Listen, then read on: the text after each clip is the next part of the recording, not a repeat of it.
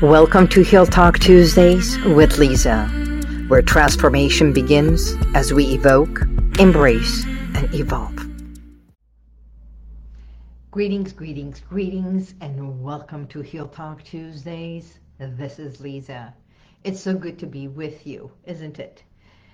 Well, now that we are half of June, and it feels gloomy here in Los Angeles, I hope that your heart and your soul is bright and sunny. So today we're going to be talking about Father's Day that is coming up, father figures, and yes, even though as a certified clinical hypnotherapist, stress management consultant, I work primarily with women as the women's wellness expert, I do see a lot of men and young boys who come here for all kinds of treatments. So as a hypnotherapist, a lot of people say, now, why would anyone want to come and see a hypnotherapist, or why would anybody want a coach? Because I'm also certified as an action coach. So not every time do you have to go into hypnosis, and we can have a dialogue to make a shift, as I call it, going from pain, whatever it's paining you, to gain aspect, to gain a lot of perspective about who you are, what you think, what you want in life, and have this clarity about your health and wellness, plus your mindset. And we do a reset from the core, right? Which I call it a reset from the core set.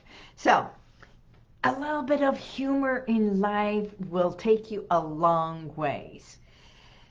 Yesterday I sent an email for my those who are on my mailing list, talking about Father's Day, and I've already had 4 gentlemen responding and saying what a great newsletter it was. If you are following me by any chance, make sure that you subscribe to my YouTube channel. Plus, if you want, you can go to my website, put your name, your email. You don't even have to put your name automatically, just your email, and get on our mailing list, because twice a month we send out information that it is informative, it is inspiring, it is health, it's about my events and everything that is happening. So this message was about gentlemen, men, fathers, and believe it or not, I was talking about the father figure to someone, because not everyone has their father with them.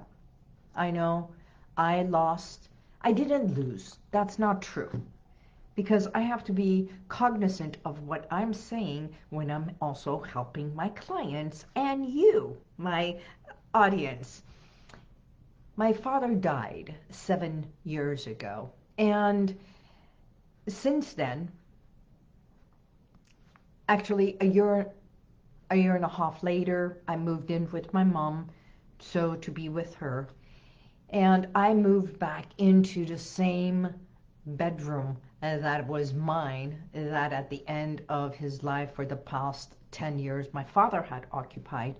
And I remember walking in there the first time and having everything that was mine all situated. It was like I'm walking back into my room, and then I realized, one day I was in my room.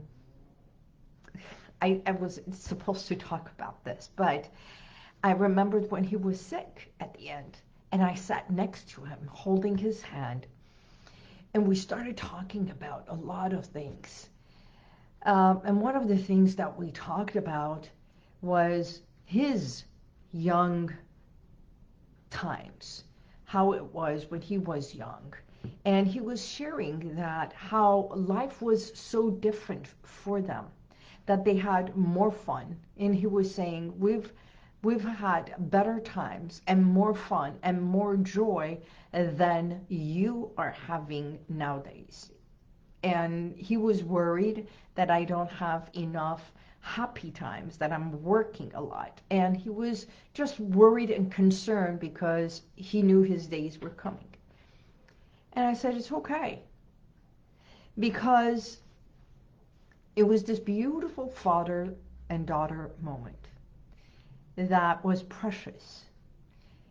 And it seems when our parents get old, and I don't know where you are, if you just like me, if you consider yourself the sandwich times a lot of people do, because they have children and then they have their parents. And so taking care of the children, and parents eventually at an older age become very childlike and their needs.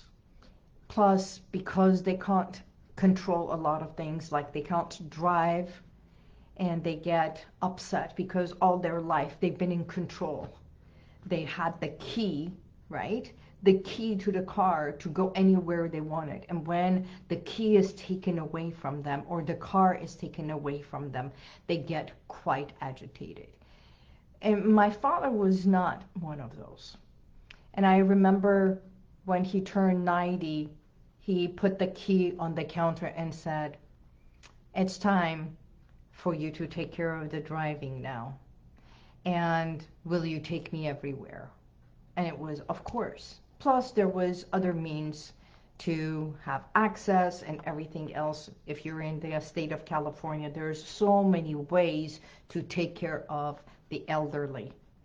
So they become sensitive, they become childlike, they become irritated, they become angry. And we have to remember, who is this person? Is this my father? Do you see your father? Do you see the men in your life as their title? You're supposed to be the provider. You're supposed to be the man of the house. You're supposed to be the caretaker. You're supposed to be the person who brings the bread. Or you're just another human being, as sensitive, as caring. And there are days that you get angry, you can't sleep, you're agitated. So a part of all this is how we as children look up to our father figures, what we learn. And yes, not everybody respects or likes their father. Not every relationship is loving, and that's a fact. And not every relationship is that it's respecting the father.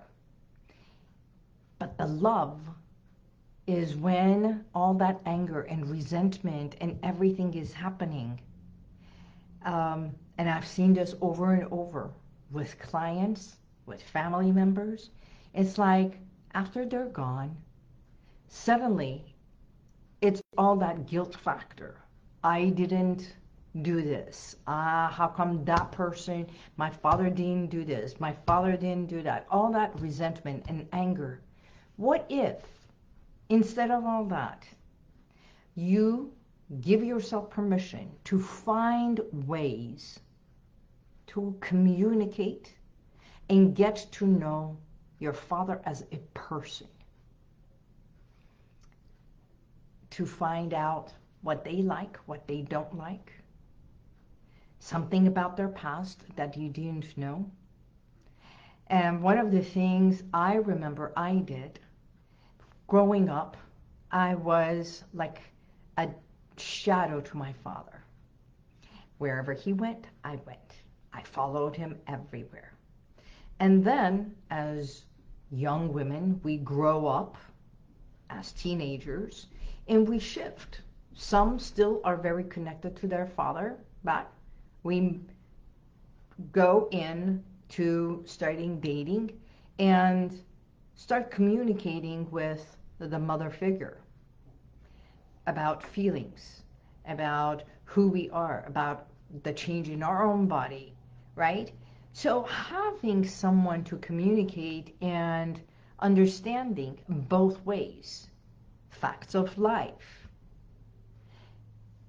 And I don't know what your relationship it is with your father, but they too feel a lot of burden and expectations upon them. So a part of this is they go through anxiety.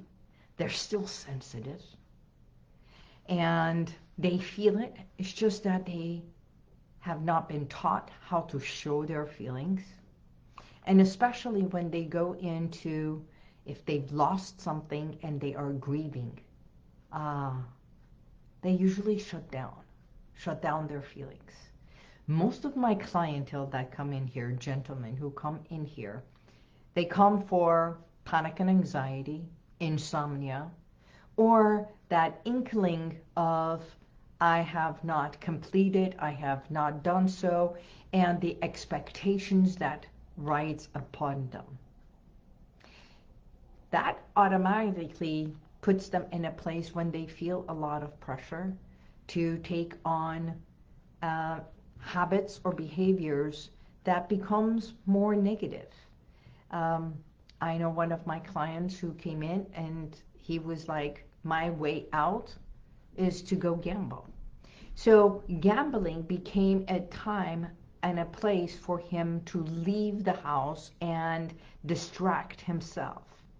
And to a point that he wanted to stop it. He didn't know how to stop, because even when we have a negative habit, if the negative habit is satisfying, if it is feeding something which in turn feels good, even if it is from, away from home, away from work, away from the daily challenges and expectations, we stay in that negative habit because we're getting something out of it.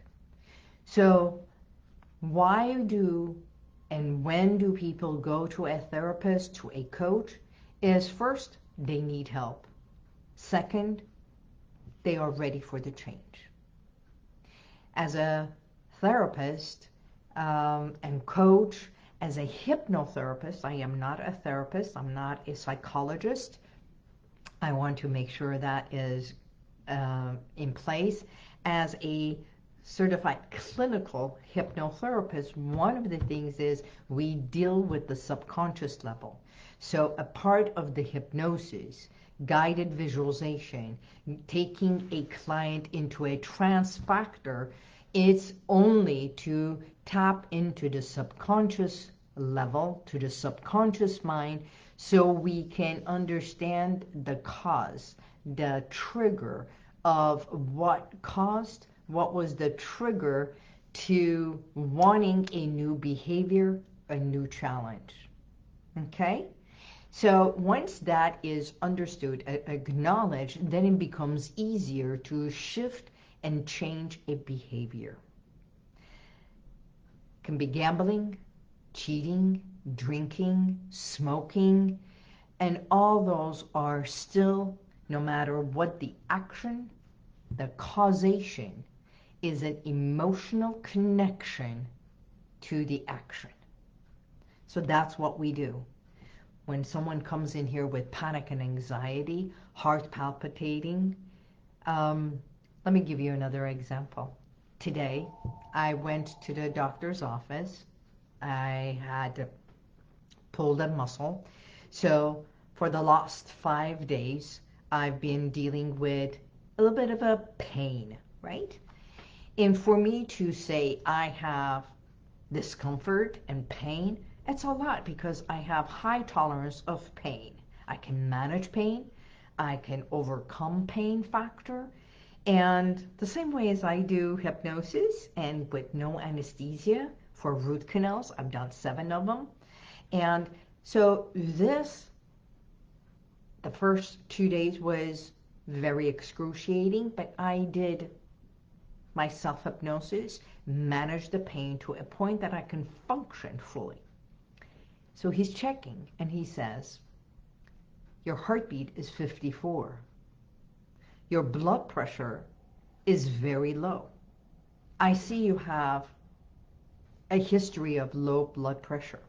And when I'm saying low, that means my blood pressure is normally between 95/55, okay? Instead of the other way around. My heartbeat was 54. And he says, are you an athlete? I said, no. He says, do you exercise? How many hours a day do you exercise? I do not.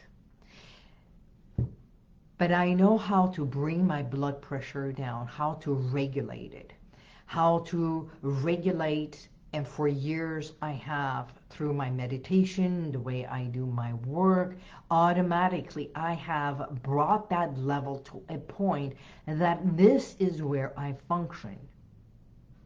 And the same goes with the fluctuation of blood pressure and pain management. So if I can do it, and if I can teach my clients, I can also guide and teach you to regulate your pain level, your blood pressure, your anxiety level. And that's one of the things most of my clients who come in here, gentlemen, come in because of stress factors, anxiety, insomnia, and negative habits that they want to change. I've hardly had any gentlemen come in here for weight reduction. They're not as conscious or self-conscious about their weight, most men, as we are as women. So do you understand when I'm talking men, until they don't hit obesity or they're on this fitness, okay, aspect of it, if they are fit, if they are exercising and everything, they're not here to manage their weight. And when it gets to the obesity, they take care of themselves in a different way, or they haven't managed it. So we as women look at weight as a more superficial, as what is being shown, whereas men look at weight as a health factor. And I'm not saying women are not health conscious, but it is more of a body image. So back to gentlemen and fathers, anxiety, anger, and they can trigger and affect their health.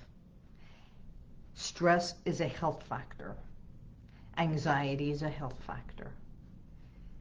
So it behooves us as children to look at our parents and our father, and to see another aspect of them, that underneath what we see, there is a human being with sensitivity, with love, with care, and yes, with some angers, resentments, and stress factors, everything. They just handle it differently. So communicating with them, questioning them. You know, my newsletter that went out, this was one of the responses. Morning, Lisa. Just a note to tell you that the article newsletter you sent below is wonderful and so full of truth and on many levels. We have been blessed with wonderful children and many grandchildren, and about to be great grandparents in August. They all let us know of their love. Thank you again for not only this article, but your past services which enriched my life. Blessings, and I love you. Thank you for this newsletter, George. So the newsletter talks about who comes for hypnotherapy and how men are not as clear as understanding their emotions. Sometimes we have to extract it. And many of them who go through stress factor experience symptoms as anger, aggression, pain in the body, which is psychosomatic, digestive problems, which is the digesting of life, whatever it is going, because it's from the outside and they have not learned how to speak about. Women talk about their emotions, men go and do something with it. They either go fishing for them, or they are with their buddies at a cigar smoking and they sit and have a cigar time and we're with the whiskeys, or they go golfing, or they do something to get their stress out. Women love to go shopping and do their self-care, get their massages, or talk to a friend. Women love to share stories, right? So men also get to have this risky behaviors, negative behaviors, feeling unexcited about things, and they might even go into depression. And yes, trouble having sleeping. So how I said you can help them, show that you are grateful. Have a cup of tea, cup of coffee. You know, we talk about couples having date nights. When was the last time you had dinner with your parents? When was the last time you had half an hour just sitting, maybe not even speaking, but watching TV together, watching sports with your father?